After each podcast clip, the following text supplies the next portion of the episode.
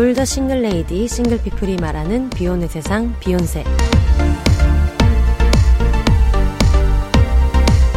안녕하세요. 저는 해방촌 비욘세입니다.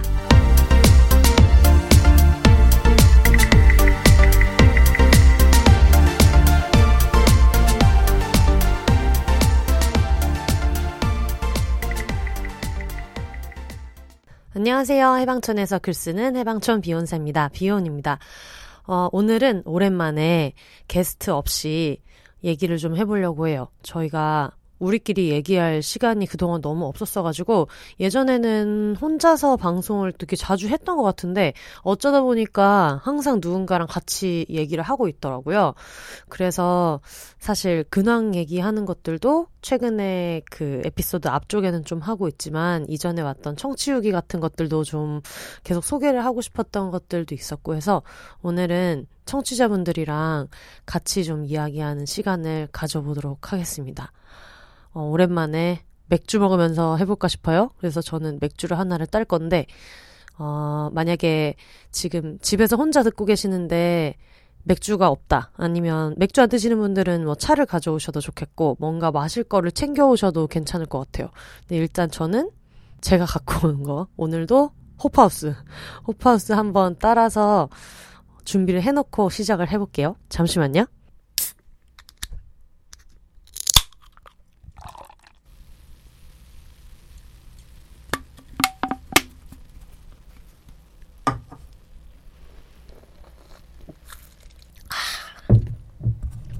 아우, 맛있네요.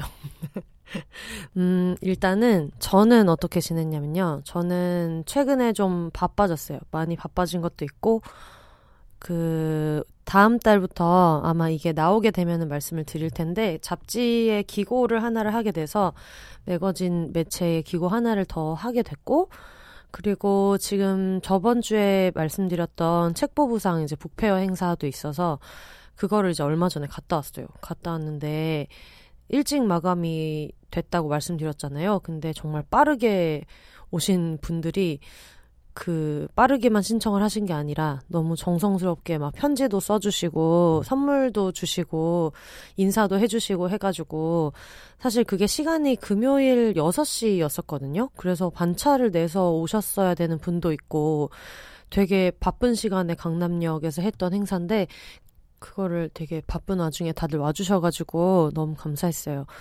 어, 책보부상은 이제 좀 있다가, 좀 있으면 이제 금요일, 여러분 듣고 계신 시간은 금요일일 텐데, 금요일, 토요일, 일요일에는 부스를 열어요. 그래서 제가 그때는 11시부터 이제 그 폐장할 때까지 부스를 계속 지키고 있을 예정이니까, 비욘세 스티커랑 그리고 제가 그 SNS에 올렸던 그립톡이 있거든요. 어린이에게만 친절한 미친 이모라고 개가놀로 짐송님께서 그때 얘기했던 어, 우리는 어린이한테만 친절한 미친 이모가 되는 건 어떠냐 이런 얘기를 했던 게 되게 재미있었어가지고 그거를 그립톡으로 제작을 했는데 이게 어떻게 하다 보니까 제작이 좀 늦어져서 금요일 날 퀵 서비스로 받을 것 같아요. 그래서 이거는 제가 도착을 하면 SNS에다가 받았습니다라고 공지를 해드릴게요. 너무 또 아침 일찍 오셨다가 못 사실 수도 있어가지고 사실 그걸 뭐 꼭 팔아보겠다보다는 제가 쓰려고 만든 건데 하다 보니까 좀 많이 만들어서 어, 원하시는 분들은 구매해 가시면 좋을 것 같고요. 그리고 비욘세 스티커도 나왔어요. 그날 오신 분들한테 는 나누어 드렸는데 여섯 개 이렇게 떼서 쓰실 수 있는 스티커가 나와가지고 이것도 같이 만나보실 수 있고 전에 말씀드렸던 대로 오셔서 혼자 사세요 하면은 로고 스티커 드린다고 했잖아요. 금요일, 토요일, 일요일 동안 오셔서 혼자 사세요 외쳐주시면 제가 꼭 드리도록 하겠습니다. 음, 저는 이번 주는 마켓을 나가는데 저번 주에는 저희 집에 홍승은 작가님 그리고 홍승희 작가님 제가 항상 줄여서 홍승즈라고 부르고 있는데 홍승희 작가님이랑 홍승은 작가님이 오셨어요. 그 칼리님, 홍승희 작가님은 칼리님이죠. 다들 부계가 많아가지고 지금 이걸 어느 이름으로 불러야지 안 안 헷갈리시려나 싶어서 음, 같이 오셨는데 어. 홍승은 작가님이 좀 요즘에 속상한 일이 있다, 가족 때문에 속상한 일이 있다, 이런 얘기를 해가지고 저랑 짐송님이랑 같이 있는 이 단톡방에서 아, 속상하시겠다 그런 얘기를 하고 있었는데 아시다시피 지금 그분이 써야 될 단행본이 되게 많잖아요. 근데 여러분 대박인 거 알려드릴까요? 홍승은 작가님 단행본 하나 계약을 또 했대요. 지금 계약된 책이 총 6개가 돼가지고 그래서 마음은 너무 안 좋은데 책은 또 내야 되고 글은 써야 하고 뭐 이런 상황이어서 그런 이야기를 하다가 어 다들 주말에 글을 써야 되는 사람들이니까 만나서 그러면은 글을 쓰자. 그래서 두 분이 저희 집에 오셨어요. 오셔서 어 그 선물도 주시고 그리고 얘기를 좀 하고 이러다가 저희 동네에 있는 그 모로코 음식점 있거든요. 카사블랑카라고 여러분 아마 해방촌에 카사블랑카 검색해 보면은 보실 수 있으실 텐데 거기 샥슈카랑 샌드위치가 되게 맛있어요.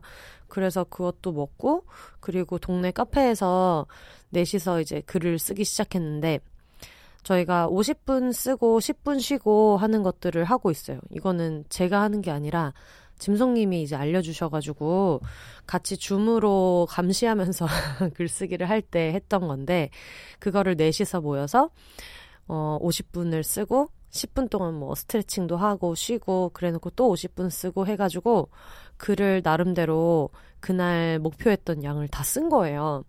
그래서 신이 나서 다 같이 저희 집에 가가지고 전날 제가 망원시장 가가지고 장을 좀 봤거든요. 뭐 고기 사고 뭐 버섯 같은 것들도 많이 사고 그래가지고 같이 샤브샤브를 하면서 막 얘기를 나눴는데 두 분은 먹는 식사량이 되게 적으신가 봐요. 그래서 저랑 짐성님 먹는 걸 보고 깜짝깜짝 놀라시면서 마지막에 칼국수 넣을 때 정말 빵 터지셨던 그런 즐거운 식사를 했거든요. 그러면서 저희가 저번 주에 얘기했던 거랑 연결되게 좀 가족에 대한 얘기들도 많이 하고, 음, 다들 어떻게 어린 시절 살아왔는지 이런 얘기도 하고 그래서 뜻깊은 일요일이 됐어요. 어쨌든 무엇보다 그날 분량을 쓰고도 어, 친구들을 만나서 놀았다라는 점이 제일 좋았고, 그리고 이제 칼리님이 저희 집을 이렇게 둘러보시면서, 그분은 또 어떤 기운을 느끼시는 분이잖아요. 무당이니까. 그래서 여러 가지 좀 팁을 주셔가지고, 음, 냉장고에 있는 마그넷들을 치워야겠다. 옆에 한쪽에 세워놓은 와인병을 안 버릴 거면은 잘 마개를 닫아놓든가 닦아야 된다. 뭐 이런 얘기를 해주셔서, 아, 그래? 하면서 안 닦고 있습니다. 아직은 안 닦고 있지만 닦아야겠다 그런 생각을 하고 있어요. 어쨌든 너무 기분이 좋았던 것은 저희 집은 좀 괜찮다. 기운이 좋다. 이런 얘기를 해주셔서 굉장히 기뻤고요. 저희 집에서 어쨌든 잘 어, 치울 거 치우면서 살아야겠다. 그런 생각을 하게 되더라고요. 그런 일이 좀 있었습니다. 요즘에는 제가 운동을 되게 많이 하고 있는데 이번 주가 바빠가지고 운동을 한 번밖에 못 갔어요. 그래서 근력 운동을 많이 못하고 있다는 거에 대한 스트레스는 있지만 그만큼 뭐 좋은 사람들이랑 잘 일하고 있어서 하고 있는 프로젝트가 다 잘 됐으면 좋겠다 이런 생각을 하면서 지내고 있습니다. 음, 청취자분들이 그동안 보내주셨던 이메일을 좀 소개를 해볼 건데요.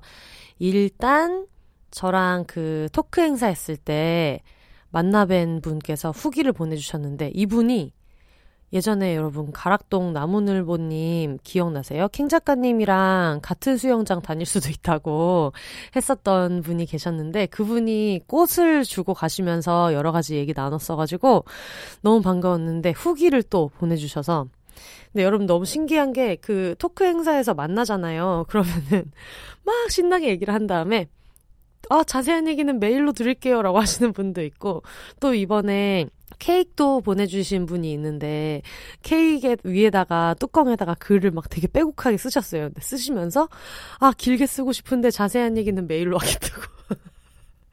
그래서 그걸 보면서 아 역시 선생님들은 온라인 오프라인이 똑같이 항상 하고 싶은 얘기가 많으시고 항상 반가워하시고 그래서 저도 너무 반가웠고 어, 케이크 먹은 얘기를 하겠다는 건 아니었지만 어쨌든 잘 먹었습니다.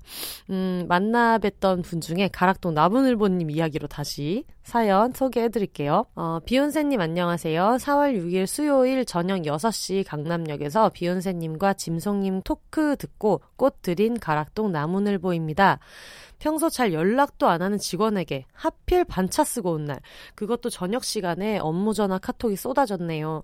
두 분 영접하느라 애플워치 심박수 알림이 났는데도 미처 말을 잊지 못하고 못하고 업무 연락 받느라 인사 못하고 나온 것 같아요.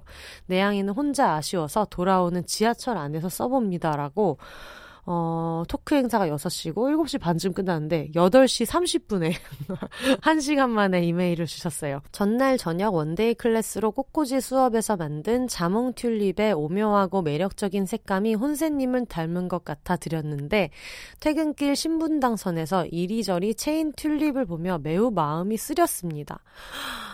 아, 이게 그 직접 만들었다고 하셔가지고, 아, 정말요? 너무 신기했는데, 저는 이게 그 전문가가 만드신 걸로 알았거든요? 꽃집을 하시는 분이 주셨다는 줄 알았는데, 심지어 one-day class로 이렇게 귀하게 갖고 온 걸 주셨다니 너무 감사합니다.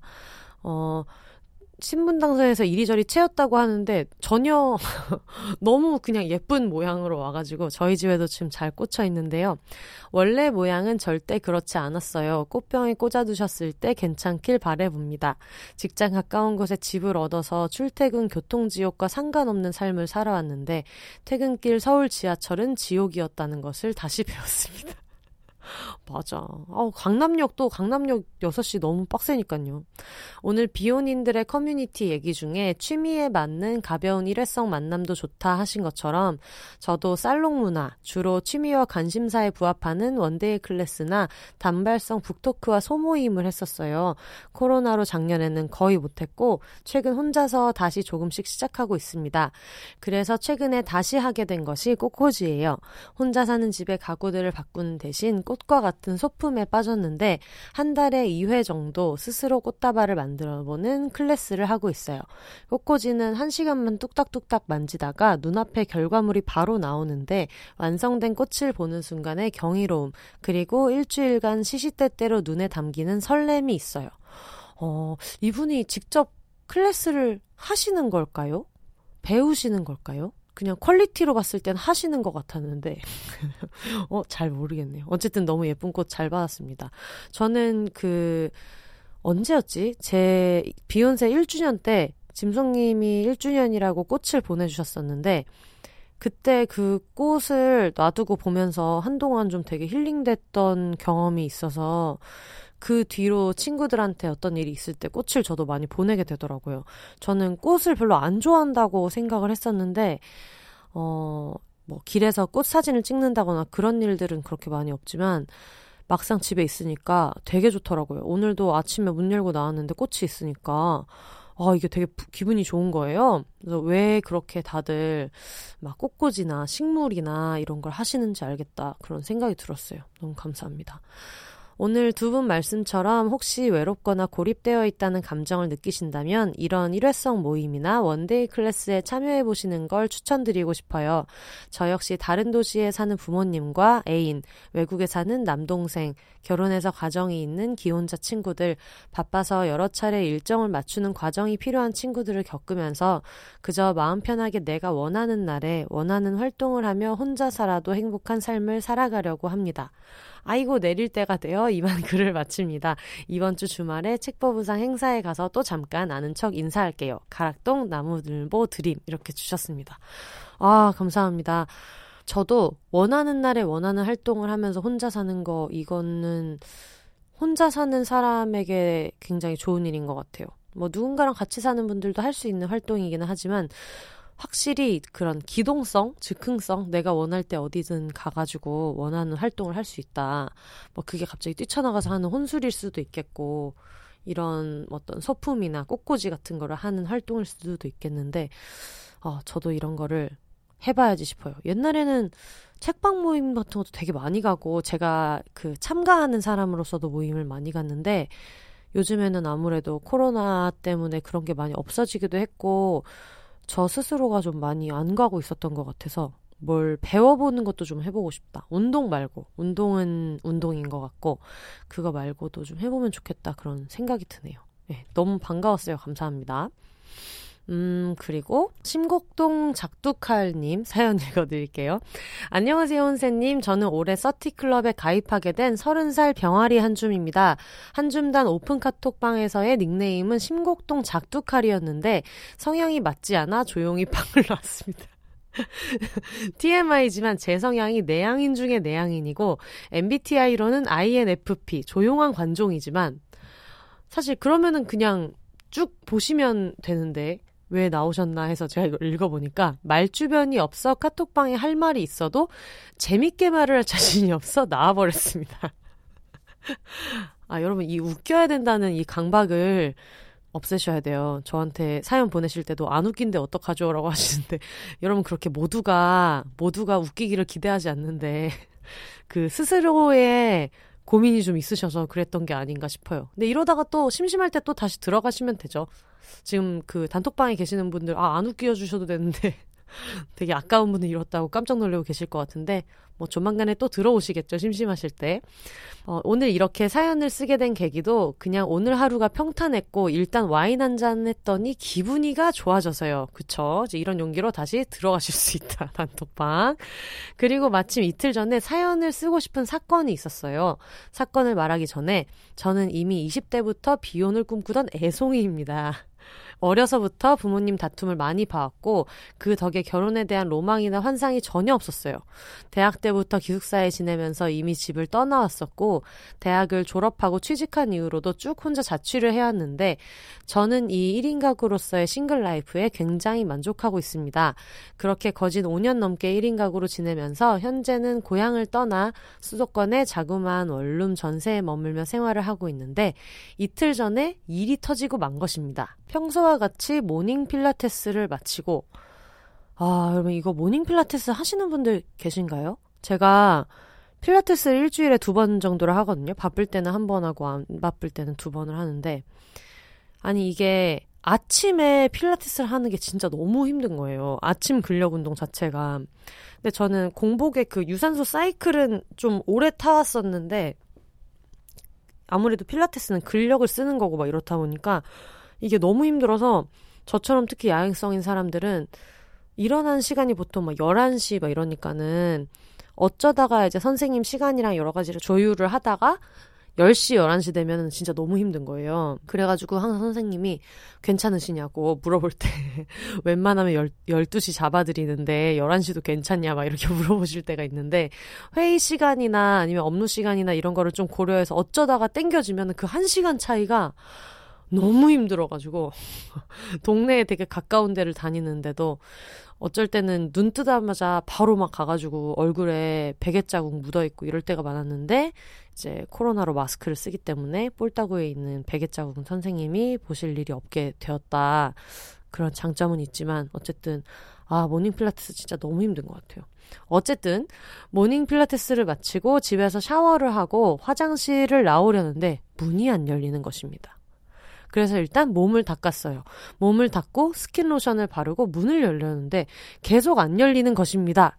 이때부터 좀 당황스러웠어요. 나를 구해주러 올 사람은 없는데 핸드폰은 밖에 있고 그리고 이 상황이 너무 웃겼어요. 앞서 말씀드렸듯이 저희 집이 아주 코딱지만한 원룸이기 때문에 저는 샤워를 하기 전후 그냥 알몸으로 막 돌아다닙니다. 요게 이제 혼자 사는 사람의 엄청난 메리트죠. 혼자 빨개 벗고 깨 벗고 돌아다닐 수 있다는 게. 특히 그 집에 에어컨 틀어놓고 여름에 샤워하고 나서 나왔을 때 이 빨개 벗은 몸으로 그 온갖 내 몸에 붙어 있던 그 수분이 에어컨을 맞으면서 확 하고 시원해질 때 그런 쾌감이 있죠. 특히 저는 그 쪄 죽어도 뜨거운 물에 샤워를 하는 사람이거든요. 여름에도 뜨거운 물에 샤워를 항상 하는데 그러고 나오면 그게 너무 좋아서 뭔가 이것 때문에 그 포기를 못 하겠어요. 혼자 사는 생활을. 동거인을 드릴 수도 있고 하우스 쉐어를 할 수도 있고 뭐 나중에 애인이 생겼을 때 동거를 할 수도 있겠지만 이 빨개 먹고 다니는 거를 참 아, 너무 포기를 못 하겠다. 진짜 너무 좋아하거든요. 어쨌든 오늘 계속 얘기를 이렇게 혼자 얘기를 해도 딴 얘기를 이렇게 많이 해가지고 정신을 똑바로 차리고 다시 읽어볼게요. 어디 갔어? 또 어디까지 읽었어? 아, 어차피 저 혼자 살고 동선도 짧으니까요. 정리해서 말하자면 저는 샤워를 마친 후 알몸으로 화장실에 갇혀 나가지 못하고 있었던 상황이었던 것이죠. 처음엔 어이가 없어서 웃음이 나왔는데 시간이 지날수록 초조해지기 시작했어요. 알몸으로 서서 화장실 내에 어떤 물건들이 있는지를 둘러보며 탈출 계획을 짜기 시작했습니다. 이 뭔지 아시죠, 여러분? 그 예전에 프리즌 브레이크 이런 거 보신 분들은 감옥에 있는 어떤 뭐 펜이라든가 뭐 칫솔 뒤쪽 뭐 이런 걸로 어떻게 탈출 도구를 짤 것인가 이런 걸 생각하는데 뭐 그런 거를 생각하셨던 것 같아요. 코난인지 뭔지 예전에 어떤 만화에서 신용카드 같은 걸로 문을 슥싹슥싹 열던 것이 기억나. 최대한 카드 따위와 닮은 물건을 찾아봤지만 그 와중에 제일 닮아 보이는 것은 왁싱 스티커 꽉이나 치약 꽉이었어요. 그렇지만 그걸로 문을 열기엔 그 꽉들이 종이라 그런지 그쵸? 힘없이 구겨지기만 하더군요. 그렇게 한 시간이 한 시간이 좀 지난 것 같았어요. 이 근데 이게 한 시간이 여러분 핸드폰 없이 한 시간 지내보신 적 있어요? 한, 한 시간이 이게 핸드폰이 없으면 5분이 되게 한 시간 같아요. 왜 그래가지고 화장실 가실 때 핸드폰 모르고 빼먹고 갖고 들어가시면 괜히 막 샴푸 뒤에 라벨 성분 읽고 막 이러는 분들 되게 많이 계시지 않나요? 어쨌든 한 시간이 좀 지난 것 같았어요. 어떻게 하냐고요? 제가 샤워 전 돌려놨던 세탁기에 세탁 완료 알람 소리가 들렸기 때문이죠. 그러면 이거는 진짜 찐 한 시간이 지난 거다. 진짜로 한 시간이 지난 거예요. 실제로 한 13시간 같았겠지. 이제 슬슬 폐소공포증 비슷한 게 생길 것 같았어요. 그때 저는 저희 원룸 건물 방음이 참 안 된다는 게 떠올랐어요. 그래서, 아이, 웃으면 안 되는데. 죄송합니다. 그래서 저는 소리를 질렀어요. 여기요! 저기요! 여기 사람이 갇혔어요! 화장실 문이 안 열려서 갇혔어요! 도와주세요! 알몸인 상태로 입 한 번만큼은 쓰고 싶지 않았는데 이를 악물고 소리를 질렀으나 다행인지 불행인지 이웃분들 뭐 이게 무슨 말인지 알겠게 이게 다행인지 불행인지가 어 열어도 조금 문제인 것 같은 뭐 열어도 이걸 어떻게 해야 되나 싶을 것 같은 생각을 할 수 있을 것 같아요. 물론 생명의 위협을 생각했을 때는 열어줘야 되지만 이웃분들 모두 외출을 했는지 그저 고요하기만 하더군요. 그렇게 언제까지 갇혀 있어야 하나 싶으니 심계양진도 오는 것 같고 숨도 좀 차는 것 같아 한 번쯤 문틈에 코를 대고 킁킁 심호흡도 해댔는데 아 죄송합니다. 네. 그 모습이 지금 생각하니 참 웃기네요. 아무튼 계속되는 탈출 시도 실패에 온갖 생각이 들기 시작했습니다. 내가 오늘 출근이 아니었으니 망정이지 출근이었으면 망했다. 이따 오후에 친구 만나기로 했는데 얘는 어떡하지? 얘가 날 구하러 와줄 수 있을까? 근데 얘 우리 집 비밀번호 모르는데. 아 망했다. 아니 그보다 내일 출근은 어떡하지? 핸드폰만 들고 왔어도 온갖 생각의 탈해가 미친 듯이 몰려오더라고요. 그렇게 장장 두 시간을 갇혀 있었던 것 같아요. 두 시간. 화장실 천장에 올라가 알몸으로 미션 임파서블을 찍어야 하나 싶다가도 천장이 내 무게를 못 버틸 것 같고 온갖 기괴한 상상을 했습니다만 마침내 저는 탈출에 성공했습니다. 사연이 너무 길어질 것 같아 다 쓰진 못했지만 유리 닦기, 샴푸 모가지에 들어있는 스프링, 마스크 시트지, 화장품 샘플 등 탈출 시도에 안 써본 게 없었어요. 결과적으로 제 탈출을 도왔던 아이템은 야 이게 진짜 궁금하다. 피지오겔. 피지오 땡이라고 써주셨는데, 뭐, 뭐, 저희는 이런 거 신경 쓰지 않기 때문에. 피지오겔 로션 튜브였습니다.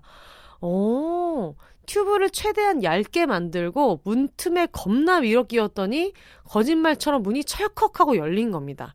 제 머리카락과 몸의 수분은 다 건조된 상태였지만 대략 2시간 만에 얻은 자유는 무척이나 시원하고 후련했습니다. 탈출하자마자 제가 한 일은 문고리를 사와서 교체한 일이었는데요. 집이 워낙에 코딱지만 하니 샤워를 할 때마다 튀긴 물에 문고리가 다 녹이 슬어서 고장이 났었던 거더라고요. 이럴 수가 있구나.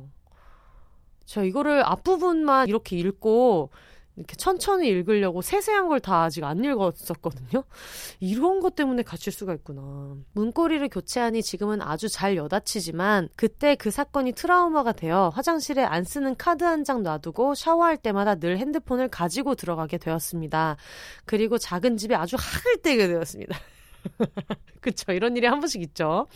내년에 대출을 이따시만큼이라도 받아서 넓은 집으로 이사를 가야 하나. 요즘엔 그게 저에게 있어 아주 초미의 관심사가 되었죠. 돈만 아니었어도 이런 고민은 하지 않을 텐데. 우리 1인 가구 싱글레이디들 정말 적게 일하고 돈 많이 벌고 했으면 좋겠어요. 유유. 그리고 혹여나 저같이 좁디 좁은 집에서 살고 계시다면 문고리가 뻐근하고 잘 안 돌아갈 경우 문고리를 바로바로 바로 바꾸시길 추천해드려요.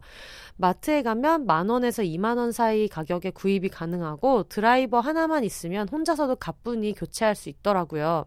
하지만 그보다 넓은 집에 살면서 이런 일을 겪지 않는 것이 제일 좋을 것 같긴 하네요.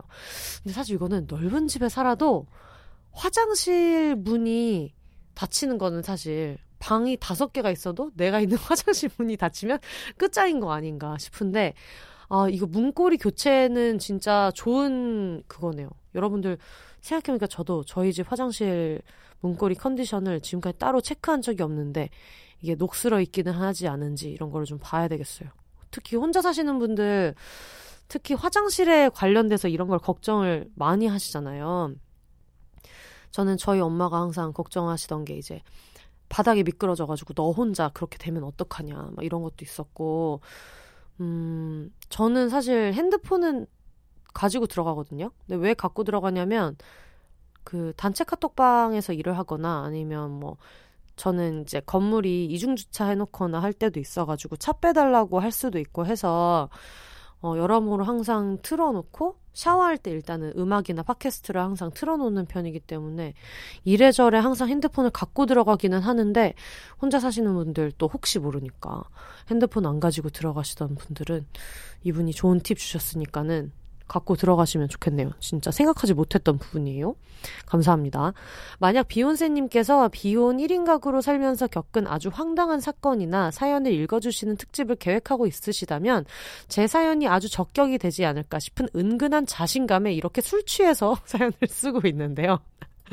아, 그러니까 아까 이분이 분명히 그런 얘기를 했잖아요. 여기 어, 단톡방에서 얘기를 재밌게 해야 될 것 같은데 재밌게 말을 할 자신이 없어 나왔다고 해놓고 이런 재밌는 사연을 이렇게 많이 보내놓고 그래서 이분께서는 특집을 계획하고 있다면 본인의 사연이 적격이 되지 않을까 이런 마음으로 보냈다고 하시지만 저는 이걸 어떤 그 공고문으로 여러분 이런 사연이 있다면 지금부터 보내달라라는 의미로 보내드렸습니다.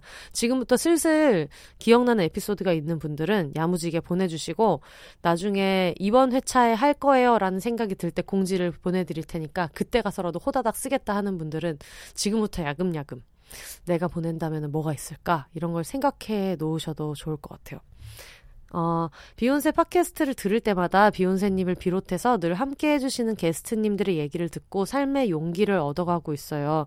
저와 직구는 달라도 각자의 자리에서 굳게 버텨주고 계시는 인생 선배님들의 얘기가 너무 재미있고 덕분에 앞으로 저의 5년 후, 10년 후가 기대돼요. 매주 좋은 이야기로 찾아주셔서 감사하고 저는 다음 주, 다다음 주도 항상 기대하고 있겠습니다. 끝으로 혼세님 항상 건강하시고 부자 되셨으면 좋겠고요. 우리 모두 혼자 살아요! 라고 보내 보내주셨습니다. 아, 감사합니다. 어, 저는 그, 지금까지 살면서 월세로 사는 거에 대한 스트레스를 사실 많이 안 받기도 했었는데, 최근에 느끼는 거는 운이 진짜 좋아가지고 항상 집주인분들이 좋았거든요.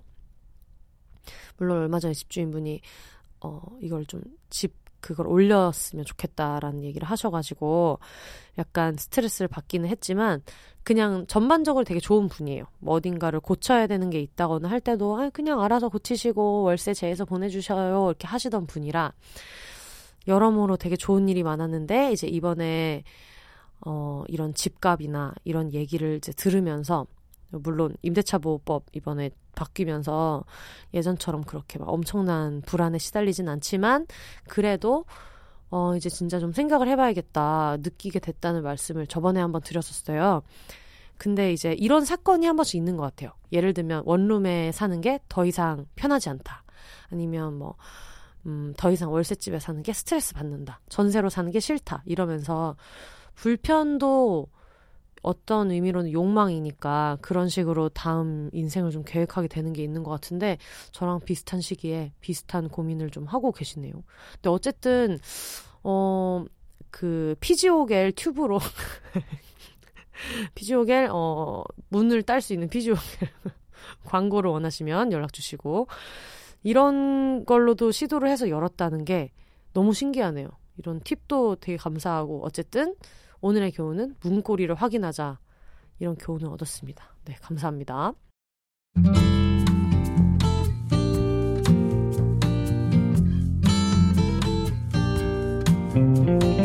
22살 병아리 작가 진슬이 매주 월, 수, 금 독자들의 이메일로 A4 두 장에 짜릿하고 웃기고 한심하고 슬프고 가끔은 돌아보게 하는 수필을 보내드립니다. 인스타그램 계정 진슬 언더바 라이팅 J-I-N-S-E-U-L 언더바 W-R-I-T-I-N-G 진슬 라이팅에 들어가 상단에 아주 간단한 신청서를 작성해주세요. 4월 한 달간 무료 시범 구독 중이니 진슬 수필 많은 구독 바랍니다.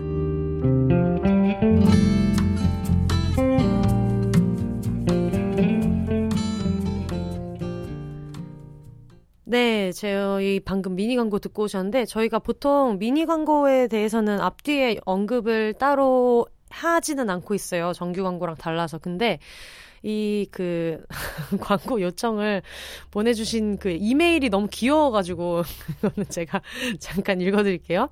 안녕하세요. 저는 서울에서 대학을 다니고 있는 22살 진슬이라고 합니다. 돈을 모아서 독립출판을 하고 싶어서 이번 달부터 이메일로 수필을 보내드리는 구독 서비스를 진행하고 있어요.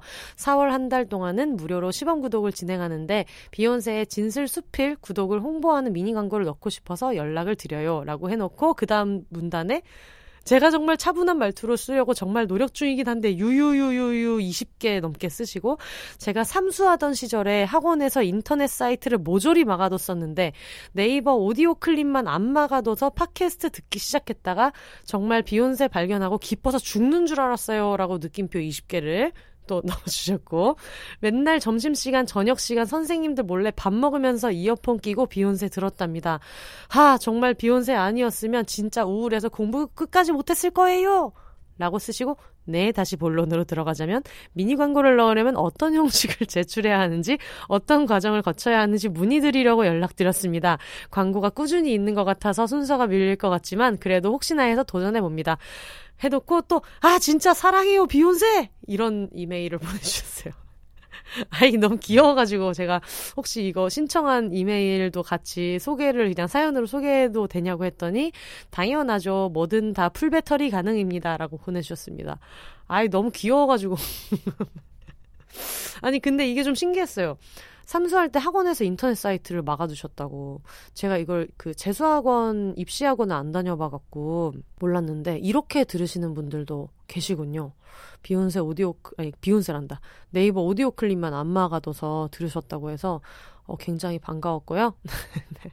독립출판을 하고 싶다고 하셔서, 어, 또 저도 저번에 그 같이 독립출판 얘기를 잠깐 글 쓰는 얘기를 하면서 좀 하고 있는데, 음, 독립출판에 관심 있는 분들도 계실까요? 주변에 독립출판 하시는 비혼자분들도 계셔서 괜찮으면 아예 독립출판 특집을 한번 해봐도 좋을 것 같아요. 비혼자 청취자분들 중에서 글 쓰시는 분들이 좀 많이 계시더라고요. 그래서 다음에 한번 기회가 되면 마련해 보도록 하겠습니다. 네, 이번에는 모님 사연 읽어볼게요. 안녕하세요. 혼세님 팟캐스트 애청자 중 한 명인 내향인 플러스 지방인 한줌 모입니다. MON 뭐니에요? 다음 팟캐스트 주제가 가족인 것을 알게 되어 드디어 가족에 대한 이야기를 하는구나 기대하면서 한편으로는 그동안 어디에 제대로 털어놓지 못하고 쌓아왔던 가족에 대한 저의 마음을 이렇게 기회 삼아 혼세님께 털어봅니다. 어, 그래서 이거를 저번에 가족편 녹음을 할 때 두 회차 녹음을 한 번에 했어요. 그러다 보니까 그때 소개를 못 해드렸던 건데, 이번에 사실 이 사연을 보고서, 아, 다음에 이거 사연 소개하는 회차를 해야겠다 생각했던 것도 있는데, 겸사겸사 소개해드리게 되었어요. 저는 지방 시골에 부모님이 운영하는 식당에서 가족과 함께 몇 년째 일하고 있습니다. 부모님은 오랜 시간 동안 식당을 운영해 오셨고 저 또한 어릴 때는 자식으로서 당연히 부모님 일을 돕는 게 도리라고 생각해서 부모님 일을 종종 돕곤 했습니다. 하지만 부모님과의 일과는 별개로 저에게는 다른 꿈이 있어 다른 일을 계속해왔고 몇 년간 해외에서 지내다 귀국했을 때 가족과의 기쁜 상봉도 잠시 그때 저는 몰랐습니다. 제 인생에 hell gate가 열렸다는 것을. 부모님이 운영하는 식당이 잘 되면서 동시에 점차 많은 일손이 필요해졌고 한 번만, 두 번만 도와달라 하는 말에 저의 하루는 온전히 부모님의 일을 돕는 것에만 소비를 하고 있었습니다. 아유. 일주일에 80시간이 넘게 감정 소비, 체력 소비를 하면서 가족과 다투기도 많이 다투고 심지어 어쩌다 쉬는 날도 퇴근할 때도 각자의 공간이 없는 집에서 다 같이 생활해야 한다는 건 가족에 대한 감정만 쌓이는 지름길이었습니다. 아, 근데 식당 일은 정말 힘든 것 같아요. 이게 또 소비자를 직접 만나는 일은 진짜 쉽지 않잖아요. 물론 거래처들도 개진상이 있지만 심지어 식당은 거래처도 따로 있잖아요. 그리고 또, 또 이제 직접 만나는 손님들도 있고 이러니까. 아, 이거는 힘들 것 같으네. 이거를 80시간 넘게 일주일에 하셨다니 진짜 너무 고통스러우셨을 것 같아요. 음, 그래도 내가 가족이니까 내가 더 잘하면 되겠지 했던 생각은 저를 병들게만 했습니다. 그래서 독립도 시도했지만 그때마다 모진 말로 저의 미래에 대해 불안감만 심어주었고 그나마 저에게 찾아왔던 해외 취업의 길도 코로나로 다시 막히면서 저는 깊은 터널에 빠져 있었습니다. 저를 더 환장하게 만드는 건 같이 일하는 호정메이트입니다. 저와 성별이 다른 호정메이트 또한 부모님 식당에서 일하고 있는데요. 손님과 같이 일하는 다른 사람들에게는 세상 친절해서 다들 입이 마르게 칭찬하지만 사실 호정메이트는 모든 스트레스와 화풀이를 저에게 쏟아내고 있습니다. 다른 사람들에게는 세상 너그럽지만 저에게는 테이블당 컵 개수를 맞춰서 놓지 않으면 세상 쓰레기 취급할 정도로 그러니까 이게 가족이 더 심한 게 진짜 있다니까요.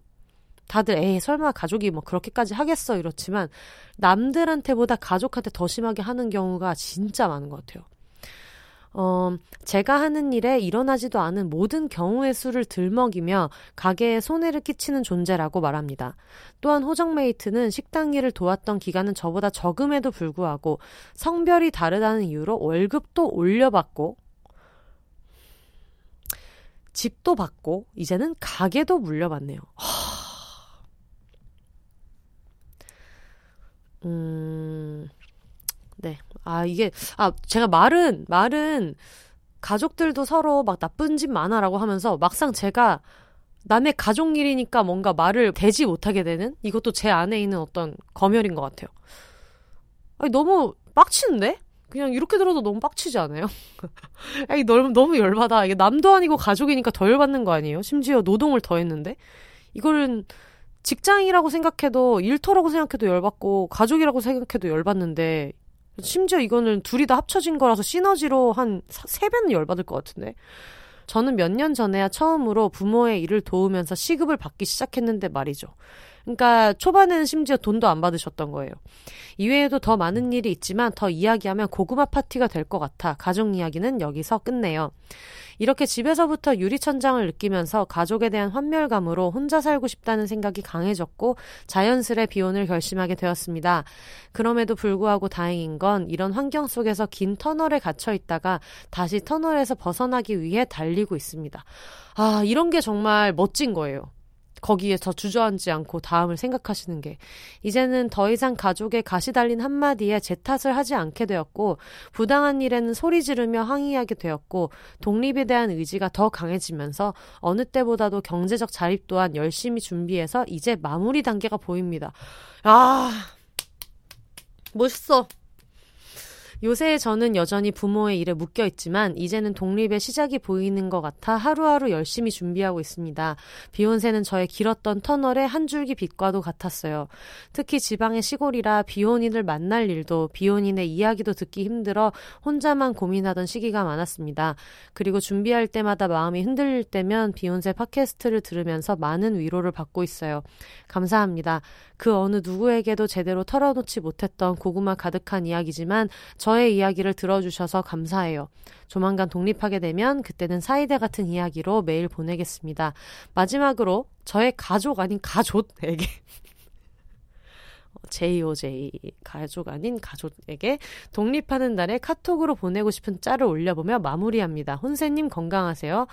여러분 잘 알고 계시는 그 전쟁 씬에서 갑옷 입은 장군들끼리 함께해서 더러웠고 다시 만나지 말자라는 아니 저는 이런 게 너무 웃겨요. 이거를 사연으로 보내시면서 항상 짤을 보내시는데 무엇 하나 인터넷을 좀 하신 분들이면은 듣고 아실 수 있는 저번에 그 집구하다가 정몽준 짤 보내주신 것처럼 그런 분들이 있는데 이것도 여러분 아실 거예요. 함께해서 더러웠고 다시 만나지 말자. 아, 너무 고생하셨습니다. 모님 진짜 너무 고생하셨고, 지금도 고생하고 계시지만, 그래도 이게 끝이 보인다고 생각하고 하는 거랑, 아, 내가 언제까지 이렇게 살아야 되지라고 느끼면서 하는 거랑 또 다르잖아요. 앞으로는 좀 더 나아질 일만 있을 거예요. 그리고 고구마 사연 보냈다고 너무, 어, 미안해 하셨는데, 말씀하신 대로 전에 그런 얘기 제가 많이 했잖아요. 지방에 계시는 분들이 사연 보내실 때 가끔 이런 말씀 해주신다고. 그래서 사실 그 전에도 말씀드린 것처럼 비욘세를 듣고 있으면 아무래도 저희는 서울이고 프리랜서고 뭐 1인 가족으로 살고 있고 이런 사람들이다 보니까 지방에서 이렇게 가족과 함께 일을 하고 있거나 아니면 굉장히 그 남초 집단에서 일하고 있거나 아니면 가끔 저희한테 이제 이메일 주시는 뭐 교사라든가 사람들이 선입견을 가지고 어떤 막 그런 돌봄 노동을 잘할 것이다. 이 직업군과 만나면 시킬 것이다. 라는 생각으로 그 소위 말하는 1등 신부감으로 보고 계시는 일을 하시면서 지방에 사시는 분들이 어, 좀 가끔은 허무하다 이런 얘기를 하실 때가 있어요. 들을 땐 너무 재밌는데 이제 듣고 나면은 가끔 좀 쓸쓸하다. 내가 처한 현실은 그거랑 좀 다르니까 그런 얘기를 하실 때도 있어서 저는 오히려 지금 이 얘기를 들으면서 아, 나 혼자가 아니구나라고 느끼는 분들도 계실 테고 어, 이런 사람들이 분명히 우리 지역에도 있을 수 있는데 한번 손을 뻗어볼까 만나볼까라고 생각하는 분들도 계실 수 있을 것 같아서 이런 얘기들 저는 진짜 너무너무 좋아요. 이게 제가 여러 번 얘기를 했었는데 너무 비혼이 막 멋있고 잘 나가고 모든 것에 초연하고 쿨하고 그래야만 할 수 있는 건 아니잖아요. 실제로 우리는 이런 비슷한 뭐 결은 다르지만 이런 상황에 다들 놓여 있고 고민도 많고 두려운 마음도 들고 외롭기도 하고 그리고 특히 이 가족이랑 이런 일이 있으면 가족을 만드는 것 자체에 이렇게 회의감이 올 때도 있고 혹은 아 근데 자기네끼리 이렇게 끈끈한데 나 혼자 이렇게 떨어져도 괜찮을까? 거기서 오는 되게 좀 이중적인 불안감 같은 것도 있는데 오히려 이런 얘기를 같이 나누는 것만으로도 용기가 되는 분들도 진짜 많지 않을까 싶어요. 근데 아니 근데 너무 빡치네요. 이게 들어보니까 무슨 누구는 이제 막 시급받기 시작했는데 아유 아주 고추 달린 게 유세요. 아, 뭐 자기네끼리 잘 살라고 하고 또 못님은 못님대로 코로나가 풀리면 또 다른 일이 또 열릴 수도 있고 계획하시는 일이 뭔지는 모르겠지만 그게 국내에서 하는 일이라면 또 잘 됐으면 좋겠고 해서 다음에 또 근황 보내주세요. 잘 되지 않아도 그냥 답답할 때 또 보내주세요. 그럼 같이 얘기해도 너무 좋을 것 같아요. 사연 보내주셔서 감사합니다. 그리고 안녕하세요. 스무 살이 된 비혼 새싹입니다. 라고 하시면서 정민님께서 보내주셨어요. 안녕하세요. 꺄! 흐흐흐흐흐. 저는 계속 듣고 있었지만 뭔가 너무 오랜만에 메일 보내서 저 혼자 엄청 신난 거 있죠?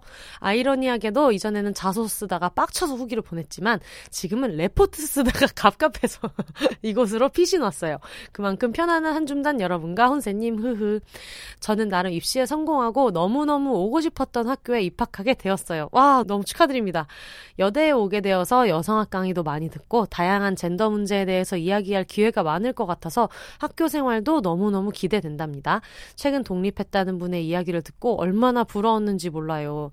얼마 전까지만 해도 부모님이랑 사는 게 좋았는데 그래서 캥거루까지 꿈꿨는데 점점 부모님과 사소한 일로도 의견 다툼이 많아지고 자취하고 싶다는 생각이 저의 머릿속을 지배하더라고요.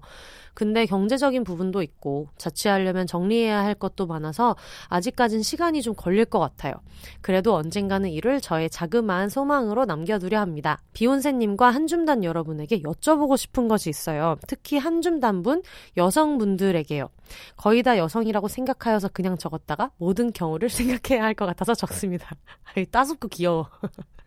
지금 제가 알기로 95%가 여성분들입니다. 어, 여성의 의류에 대해서 어떻게 생각하시나요? 대다수 남성복과는 다르게 자켓 이너 포켓이 없다거나 보다 과하게 들어가 있는 허리라인 때문에 불편한 적은 없으셨나요? 아무래도 요즘은 남성복, 여성복 크게 구분 짓지 않고 자신에게 맞는 옷을 입는 것이 정답이다 보니까 이런 고민은 없으실 수도 있을 것 같아요. 근데 아직까지 저는 저런 불편함을 겪고 있어서 저만 그런가 싶어서 여쭤봐요. 저는 어렸을 때부터 여러 옷을 입어보고 옷 자체가 좋아서 3년 동안 의류 관련 학과를 준비하여 의류학을 배우고 있습니다. 입학한 지 얼마 되지도 않았고 제대로 배운 것은 없지만 벌써부터 의류학에 대한 회의감, 반감이랄까요? 좋지만은 않은 감정이 들어요. 매체에 보여지는 점점 짧아지고 유아복의 형태로 바뀌어가는 여성복을 보면서도 과거 의 코르셋을 여성에게 착용하게끔 한 주체가 남성이라는 것을 알게 된 이후로도 착잡한 마음이 가장 큰 것 같아요. 이 외에도 환경 등과 같이 옷을 통해 사회적 가치를 주는 일을 하고 싶어서 그에 대해 알아볼수록 저에게 밀려오는 것은 단년뿐인 것 같아서 고민이 많은 요즘입니다. 그래도 열심히 공부하고 꾸준히 생각하다 보면 뭐라도 얻는 게 있겠죠? 지금 이 고민을 해결하지 못하고 그냥 이에 맞추어 살아가게 될지라도 이에 대해 치열하게 고민해본 저 자신을 칭찬해 줄 거예요. 아우, 뭐 덧붙일 말이 없어. 답정너입니다. 그래도 되는 대로 뭐든 열심히 해보고자 합니다. 근황 적는다고 해놓고 푸념 고민 잔뜩 털어놓고 가게 되는 매직 이거 뭘까요? 많은 분들이 그렇습니다. 항상 어뭐 선생님 뭐뭐 뭐 때문에 해요 해놓고 적은 내용을 보면은 그냥 최근 인생사를 다 적고 가시는. 그래서 제가 맨날 이렇게 이렇게 흐뭇한 표정으로 읽고 있는데 아직까지도 너무 잘 듣고 있기에 메일 보냅니다. 늘 정성 가득한 좋은 팟캐스트 해주셔서 너무 감사해요라고 보내주셨습니다.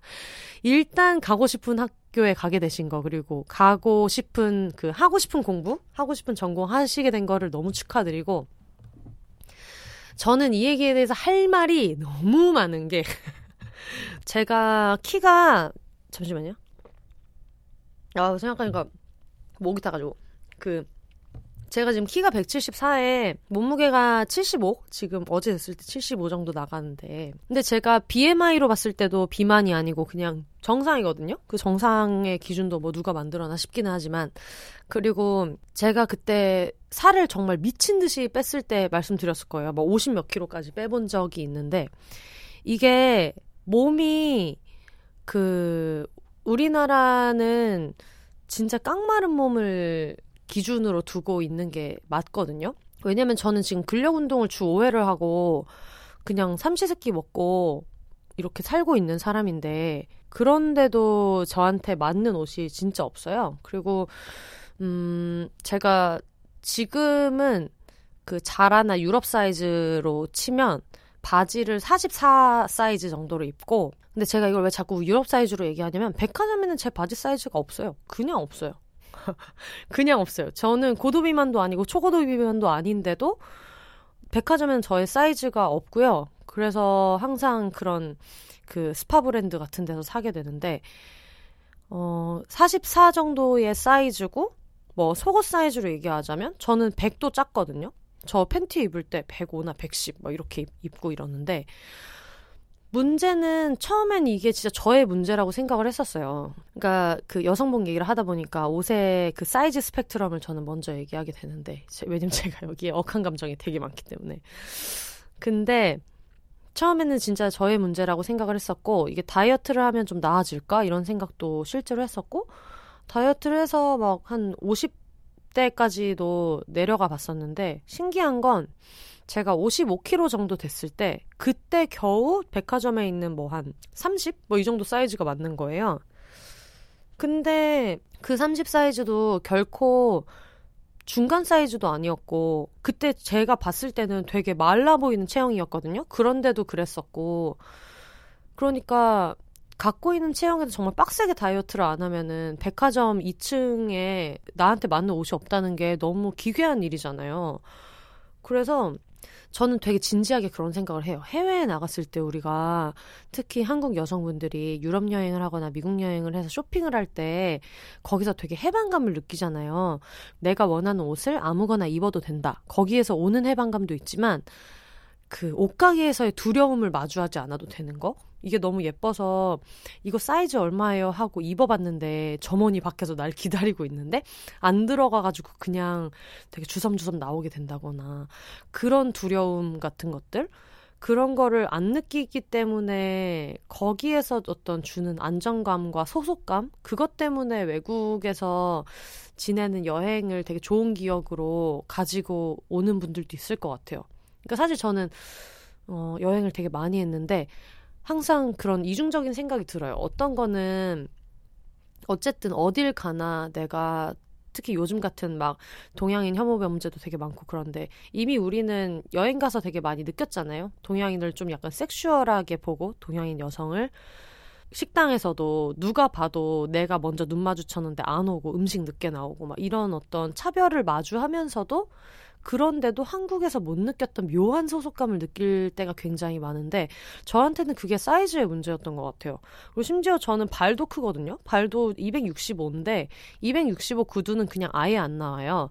그러니까 저는 패션 쪽에서는 진짜 할 말이 없어요. 너무 화가 많이 나서.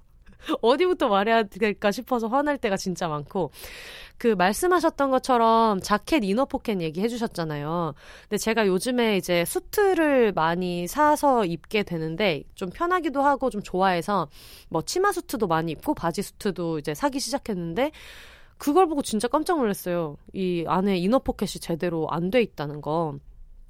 그리고 바지도 아예 그냥 바지 포켓이 없는 경우도 있고 그래서 어, 특히 장례식 때는 되게 불편하더라고요. 그 자켓에 주머니 같은 게 없으니까 갑자기 무슨 뭐 봉투를 받는다거나 아니면 내가 조금이라도 소지품이라도 갖고 다니다가 그 장례식장에서 막 이렇게 저렇게 해야 되는 일들도 있고 한 건데 그게 너무 불편한 거예요. 그래가지고 어릴 때 생각해보면 막 아빠가 양복 안에서 만주머니에서 이따만한 장지갑 나오고 이러는데 우리는 그게 없잖아요. 그래서 수트를 입고 바지 정장 같은 걸 입어도 항상 따로 가방을 갖고 다녀야 되고 그런 게 정말 너무 불편했어요. 되게 불편하고 요즘에 수트가 좀 유행을 하면서 여성 수트도 많이 나오는데 거기에도 허리 라인 그리고 여러분 그거 아시죠? 이 허리 라인 들어가는 것도 되게 과해서 불편할 때가 있고, 어, 청바지보다도 그 팬티 라인이 더 잘 드러나는 바지 정장이 되게 많아요. 저는 거의 통바지 같은 거, 거의 통짜로 떨어지는 것들을 많이 입기는 하는데, 그렇지 않은 것 같은 경우에는 특히 여름 정장이나 이런 것들은 애초에 위에 자켓 자체도 좀 짧은 게 있고, 근데 저는 짧은 자켓은 이제 긴 치마, 허리부터 떨어지는 치마 같은 것들은 짧은 자켓도 입는데 그거 말고 정장 바지 수트를 입을 때는 여러모로 이렇게 엉덩이까지 덮이는 게 편해서 그거를 찾거든요. 근데 바지 이 팬티 라인이 너무 얇아요. 이게 뒷주머니가 아예 없어서 그런 것들도 있고 여러모로 진짜 불편한 게 많아서 말씀하신 것들이 정말 맞는 것 같아요. 그래서 이런 분들이 지금 의류 쪽으로 가셨다니 너무 반갑고 이런 것들을 좀 알아주셨으면 좋겠고. 근데 어 제가 알기로 준 언니도 그렇고 캥 작가님도 그렇고 저도 그렇고 전에는 그냥 엄마랑만 쇼핑을 다니고 이럴 때는 아 내가 진짜 엉덩이가 너무 큰가 보다 내가 정말 뚱뚱한가 보다. 근데 이상한 거예요. 나는 살면서 그렇게 막 엄청난 고도비만이라는 말은 들어본 적이 없는데 왜 이렇게 백화점에 갈 때마다 위축이 되고 이럴까 그런 생각을 많이 했다가 나중에 이제 사회 나와서 친구들이랑 야 너 이거 옷 어디서 사 막 이런 얘기를 들으니까 국내 백화점에 없어서 빅사이즈몰을 쓰고 있거나 아니면 해외에 갔을 때 왕창 사오고 이런 친구들이 진짜 많더라고요. 그래서 이런 거를 꼭 만들어 주시면 너무 좋을 것 같아요. 나중에 좀 고려해서 해주셔도 참 좋을 것 같고 예전에 만났던 애인이 디자인 이제 패션 디자인 전공한 친구가 있었는데 그래서 저는 가끔 가다가 그냥 애인 옷 내가 집어 입을 때도 있었고 제가 워낙 그냥 편한 어떤 뭐 맨투맨이나 니트 같은 것들을 좀 큰 사이즈로 벙벙하게 많이 입다 보니까 그 친구가 제 옷을 막 같이 입기도 하고 막 이랬었는데 그런 식으로 요즘에 어 유니섹스라고 많이 얘기하는 같이 입을 수 있는 옷이 생기는 것도 좋지만 그 여성복이 갖고 있는 문법 안에서도 사이즈가 진짜 다양해질 필요가 저는 굉장히 많이 있다는 생각이 들고 그러니까 저렇게 여성 중에서 일부 사이즈만 받아들일 것 같으면은 그런 거에 여성의 이름을 함부로 붙이지 않았으면 좋겠어요. 미안하지만 그러면 뭐 나는 뭔디 이런 생각이 들 때가 많아서 전에 제 친구가 그런 얘기 한 적이 있어요. 제 친구는 여성복 사이즈가 이런 게 너무 불편하고 그리고 여러분 그거 아세요? 이 티셔츠 같은 것들 있죠. 같은 티셔츠로 나오는 것도 남성복 쪽에서 나오는 게 그 면의 퀄리티나 질 자체가 더 탄탄하고 좀 내구성이 있는 것들이 많다고 하더라고요. 저는 그걸 몰랐다가 친구가 그 얘기를 하면서 나는 그래서 티셔츠를 남성복 코너에서 산다고 하더라고요. 같은 뭐 글로벌 브랜드라도.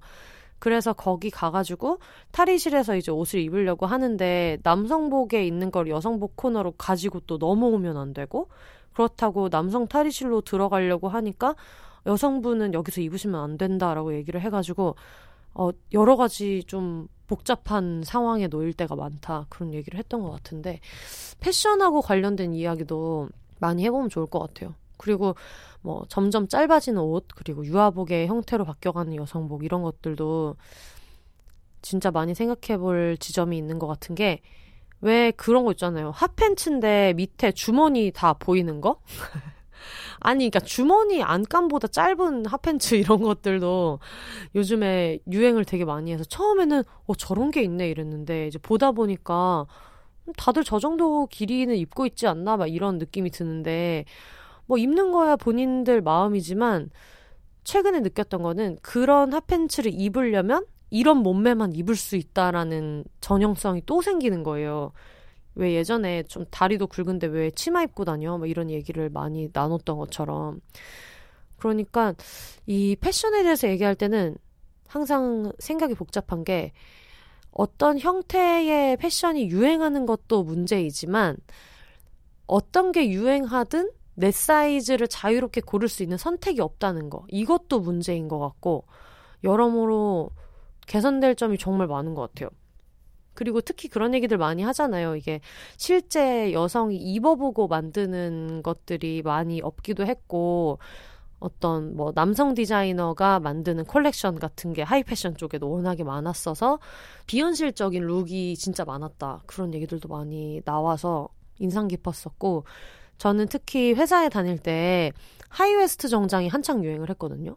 근데 저는 이게 체형이 하체가 약간 골반이 크고 이런 체형이어가지고 high waist 정장이 진짜 안 어울리는데 이게 직장인분들 아실 거예요. 이게 직장에서 입는 옷들도 이게 트렌드가 있어가지고 제가 직장 다닐 때 거의 십몇 년 전이니까 그게 엄청나게 스트레스 받았던 기억이 있어요.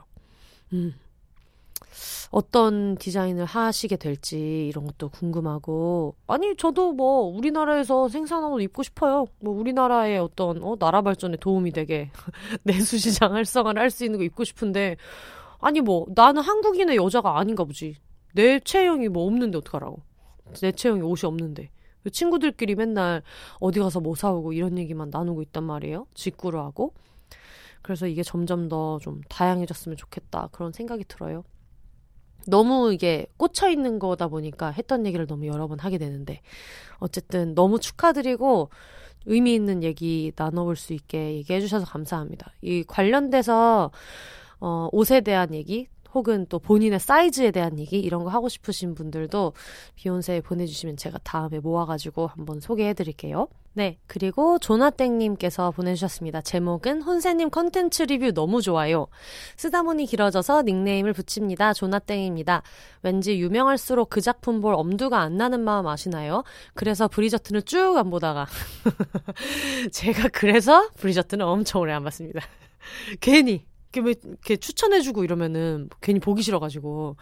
어 그래서 저도 안 봤는데 어 그래서 브리저튼을 쭉 안 보다가 혼세님 리뷰 듣고 낄낄대다가 길거리에 주저앉고 난 뒤 가벼운 마음으로 예쁜 의상 잘생긴 사람들 구경 실컷 했습니다. 물론 나오는 남자 중 똑바로 되먹은 인간이 없는 게 슬프고 남주와 여주는 대체 왜 서로 대화를 해서 문제를 키우는지. 엘로이즈와 페넬로피 스피노프 나오면 충성충성 하면서 보겠는데 하고 괄호 닫고 보내주셨고 뭔가 새로운 게 필요한데 또 굳이 뭘 틀어보기는 힘든 그런 시간들을 보내고 있어서 비욘세에서 뭔가 추천해 주시면 같이 볼 엄두도 나고 참 좋아요. 넷플릭스에서 비욘세 협찬해줬으면 이라고 말씀해 주셨습니다. 넷플릭스 그 관계자분 계시면은 이 얘기를 꼭 전달해 주시면 좋겠어요. 여성들이 주로 진행하는 팟캐스트들을 주로 듣는데 초반에는 남자 목소리, 남자 진행자에 익숙해서 그런지 귀가 피곤하다고 느껴서 충격받은 적이 있어요. 생각해보면 강호동이나 유재석 등 남자 진행자들이 게임이나 야외 예능하느라 소리를 고래고래 지르며 진행하는 것과 팟캐스트에서 여성 진행자들이 말로 진행하는 볼륨을 비교하면 분명 후자가 더 조용할 텐데도 그저 귀에 익숙하지 않았어서 그런 시절이 있었네요. 저는 이게 진짜 무슨 말인지 알겠는 게 뭐냐면은 한동안 제가 라디오에 전문가 패널 분들이 나오시잖아요. 그럴 때 나도 모르게 그러니까 이게 이거는 좀 몇 년 된 얘기인데 여성 패널이 나오는 경우에는 그 사람의 말투를 좀 이렇게 따지고 앉아 있는 거예요. 제가 아 저 사람 너무 막 뭐 침소리가 많이 나 아니면 너무 허스키 목소리가 너무 허스키해 이런 거를 제가 생각하고 있다는 거를 느꼈다가 다른 그냥 남성 전문가가 얘기할 때는 세상에는 이런저런 말투도 있지. 이렇게 듣는 거예요. 물론 그 남자 진행자 말투가 싫은데 듣기가 싫고 내 스타일이 아닌데도 뭐랄까, 아, 왜 저렇게 하지? 라고 저걸 교정해야 되는 것이라고는 생각을 안 했었던 거죠. 그러니까 그게 제 안에 갖고 있었던 여자 목소리는 이래야 된다라는 생각을 되게 오래 하고 있었던 거예요. 근데 말씀하신 대로 진짜 그래요. 남성 진행자들은 어떤 목소리든 어떤 말투든 이걸 개성이 되고 자기 나름대로의 캐릭터가 되는데 우리는 아, 여자애가 목소리가 왜 이렇게 낮냐, 굵냐, 왜 이렇게 얇으냐, 왜 이렇게 앵앵거리냐. 아니면 왜 이렇게 툴툴대듯이 말하냐. 이렇게 여자의 말투를 가지고 자꾸 검열을 좀 내적으로 하게 되는 것도 저 역시도 그런 생각을 가졌던 시기가 있기 때문에 어떤 말씀 하시는 거지 너무 저는 이해가 잘 돼요. 네, 저도 진짜 그랬어요. 지금은 그런 느낌이 사라질 정도로 많은 여성 진행 프로그램들을 제가 골라 들어서 익숙해졌지만 그 중에서도 비욘세가 유독 편안한 건 뭘까 곰곰이 생각을 해봤었는데요. 듣다 보면 혼세님이 포용력이 진짜 좋으신 것 같아요. 아유, 감사합니다. 나오시는 친구분 패널분들도 그렇고요. 저는 지금은 해외에 살면서 친구들과 파트너십을 이루고 싶은 비혼인인데 비혼세를 듣고 혼세님 친구들과의 일화 등을 들으며 그 미래를 그리기가 좀 더 수월해진 것 같아요. 혼세님 사실 한 달 전부터 들어서 거의 일어난 시간 내내 들어서 겨우 따라잡았는데 제가 또 이거 뭔지 알죠? 제가 옛날에 한 거의 막 6, 7년 된 팟캐스트를 들은 적이 있거든요. 저는 사실상 뭐 그분이랑 같이 사는 것 같은 뭐 잘 때부터 뭐 샤워할 때 밥 먹을 때 계속 들어갔으니까 음, 이런 기간이 있죠. 나 혼자 그런 친밀한 느낌도 많이 들고 같이 대화하는 느낌이 들고 그래서 저도 이거를 시작하게 된 것 같기도 하고요. 그 한 달 동안 참 많은 의지와 즐거움이 되어주셔서 감사합니다. 되게 금마무리지만 뭐 어때요? 비오님 만세, 비욘세 만세, 조나 땡 드림 이렇게 보내주셨어요. 아, 근데 저는 항상 사연 읽으면 이런 게 참 좋아요. 내가 쓴 것 같은 얘기가 너무 많기 때문에. 다음에도 콘텐츠 리뷰는 좀 해보도록 할게요. 브리저튼을 안 본 분들이 이렇게 보신 분들이 있어서, 아니, 여러분, 이거 스포일러 주의를 항상 드리고, 안 보신 분들은 이쯤에서 끊으라고 항상 말씀을 드리는데, 이런 근성 있는 한줌 선생님들은 또 다 듣고 계셔서, 좀 고민하고 있어요. 요즘에 약간 이거다 싶은 게 없어갖고 고민을 좀 더 해보다가 다음에도 또 콘텐츠 리뷰를 한번 해보도록 하겠습니다. 추천해 주셔도 좋을 것 같아요. 저 요즘에 이거 너무 재밌는데 리뷰해 주세요. 이런 얘기도 좀 들려주세요. 안녕하세요. 서울 사는 34세 캥거루 비혼입니다. 메일 주소가 너무 이름이지만 익명을 추구해요. 라고 해서 따로 이제 읽어드리지 않을게요. 얼마 전 팟캐스트 추천 채널을 뒤지다가 제목을 보고 첫눈에 반해 듣기 시작한 뒤늦은 청취자입니다. 저는 지금 에피소드 32에서 이 메일을 보내고 있어요. 이거를 3월 16일에 주셨는데 어, 어디쯤 오셨는지 궁금하네요. 메일이 소개될 일은 없을 것 같지만 있습니다. 그래도 혹시나 소개되면 어쩌나 하고 만약 소개된다면 실시간으로 듣고 싶기 때문에 메일 쓰는 걸 꾹 참고 있었거든요. 듣다 듣다 못 참고 결국 창을 열었습니다. 비욘세 정말 너무 재밌어요! 라고 보내주셨고요. 느낌표를 12개 정도를 쓰셔갖고 제가 살려서 좀 읽어봤고요. 3월 초에 듣기 시작해서 친언니 38세 비혼에게 강력 추천해줬는데 너무 웃겨서 런닝하면서는 못 듣겠다고 합니다. 저도 헬스장에서 기능성 근력 운동하면서 듣다가 힘 빠져서 운동이 안 돼서 껐습니다. 비욘세는 누워서 듣는 걸로. 제가 이거를 전에 여러분 제가 폴댄스를 하잖아요. 근데 폴댄스는 좀 기계체조 같은 거라고 전에 말씀드렸을 거예요. 한 번에 이제 막 되게 파워풀하게 이렇게 응 이렇게 해가지고 올라가서 하는 건데 그 저희 선생님 중에 한 분이 가수 백지영님을 좋아하시나 봐요. 근데 저도 백지영님을 엄청 좋아하거든요. 근데 백지영님의 발라드만 계속 트는 거예요. 너무 그 구슬픈 막 잊지 말아요, 뭐 사랑 안에 뭐 이런 아, 또뭐 있지? 하여튼 뭐 뭘 해도 다 눈물 나고 슬프고 이런 내용인데 발라드 playlist를 틀어놓은 거예요. 근데 진짜 숨이 턱까지 찼을 때 이 노래 때문에 진짜 죽겠는 거예요.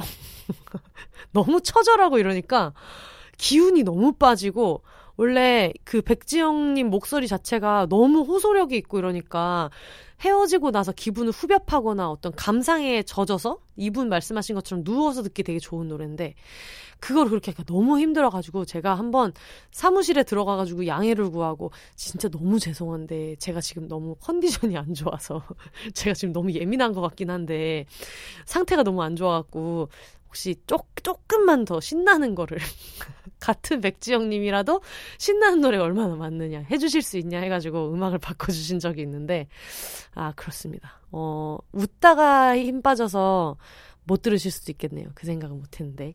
요즘 팟캐에서 소개해 주시는 책들 관심 있게 기록해 두고 하나하나 찾아보고 있어요.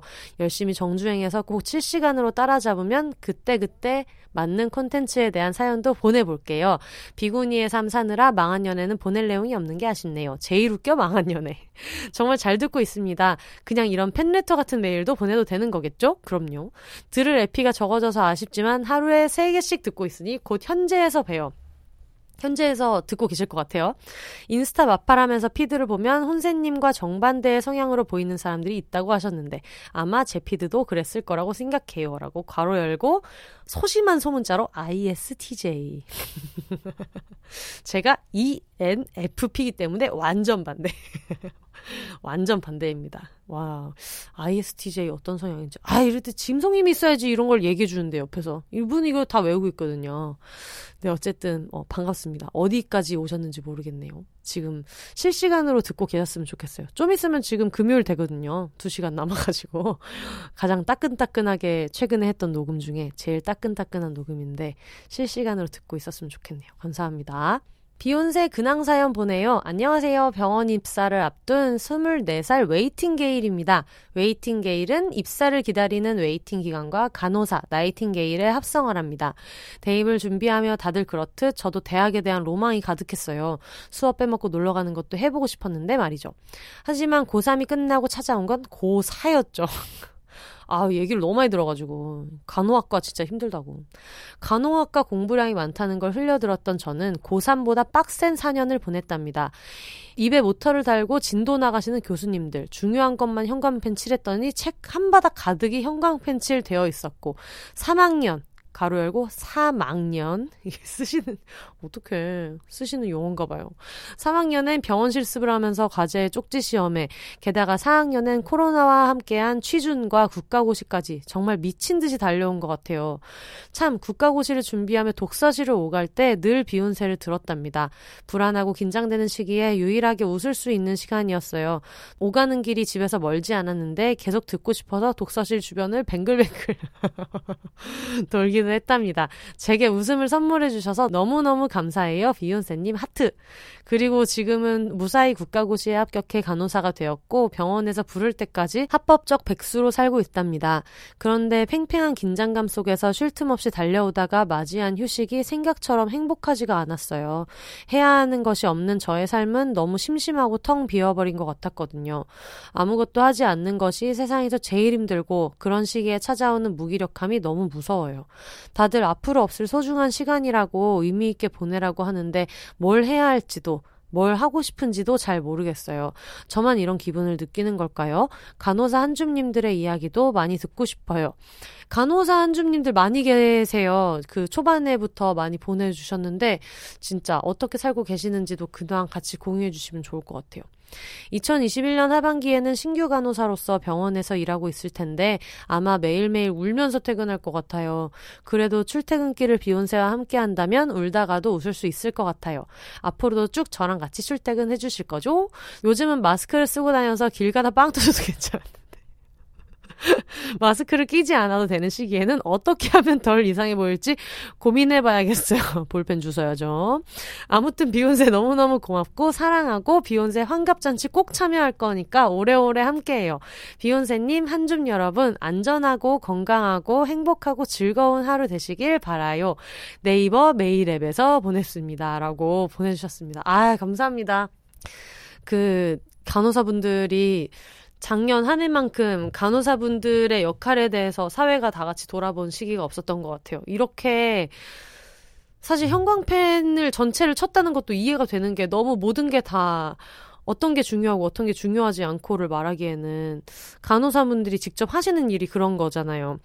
그러다 보니까 어 다들 그 전까지는 왜 뭐 나이팅게일이야 실제로 간호사로 일했던 그 위인 플로렌스 나이팅게일 그분 이름인 걸로 알고 있는데 무슨 백의의 천사 막 이런 이런 얘기를 하면서 막 뭐 간호사 언니 뭐 그런 거 있잖아요. 뭐 나에게 되게 생글생글 잘해주고 서비스 노동자 이렇게 생각하는 빠은 시선들이 그동안 많았었는데 코로나를 지나면서 장점이 있었다는 얘기 같은 건 하고 싶지 않지만 그나마 그 안에서 뭔가 우리한테 개선된 게 있다면 간호사라는 전문직에 대해서 다 같이 생각해 볼 계기를 준 게 아니었나 그런 생각이 들어요. 되게 멋진 일을 준비하고 계시는 분을 오늘 좀 여러 번 사연을 읽을 수 있어서 너무 좋았고, 어, 이제 3월, 4월이고 지금 좀 아무것도 하지 않는 기간이 불안하다고 하셨는데, 음, 불안감이 들지 않을 정도로 바쁘게 놀아보도록 합시다.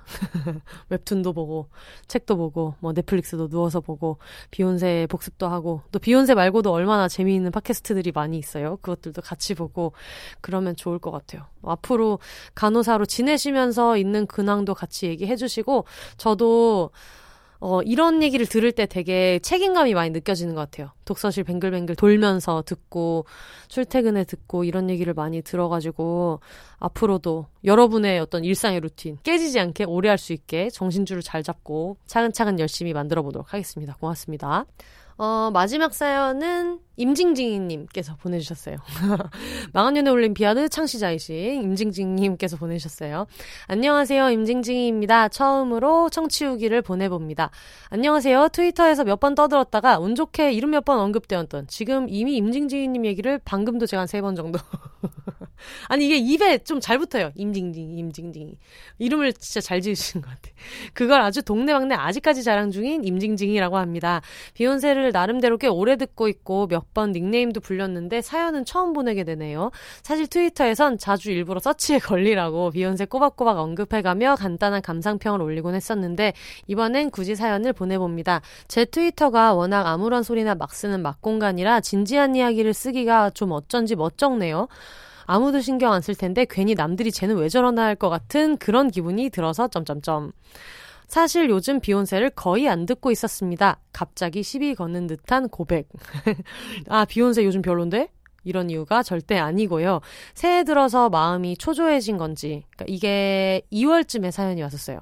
새해 들어서 마음이 초조해진 건지, 여유가 없어진 건지, 다른 사람의 이야기를 보고 듣는 것이 부담으로 다가와서 한동안 좋아하던 에세이 읽기도, 팟캐스트 듣기도 하지 않고 있었어요. 유튜브도 사람 안 나오는 것만 보고, 인간 싫다. 뭐 어쨌든 그런 상황이었다가, 오늘 문득 비욘세가 그리워져서 밀린 방송 중 아무거나 골라 잡았고, 그것이 또 하필 하필 폴리아모리 방송이었고 또 역시나 좋다고 뽕에 취해서 이 뽕이 식기 전에 사연을 보내봅니다 라고 주셨어요. 근데 저는 이 얘기를 꼭 하고 싶은 게 그 매일 들어주시는 거는 되게 감사한데 살다 보면 진짜 사람 목소리가 그냥 싫을 때가 있잖아요. 얘가 싫을 때도 있지만 그냥 인간의 목소리랑 남의 일상을 듣는 것 자체가 되게 힘들 때가 있거든요. 저도 마찬가지고.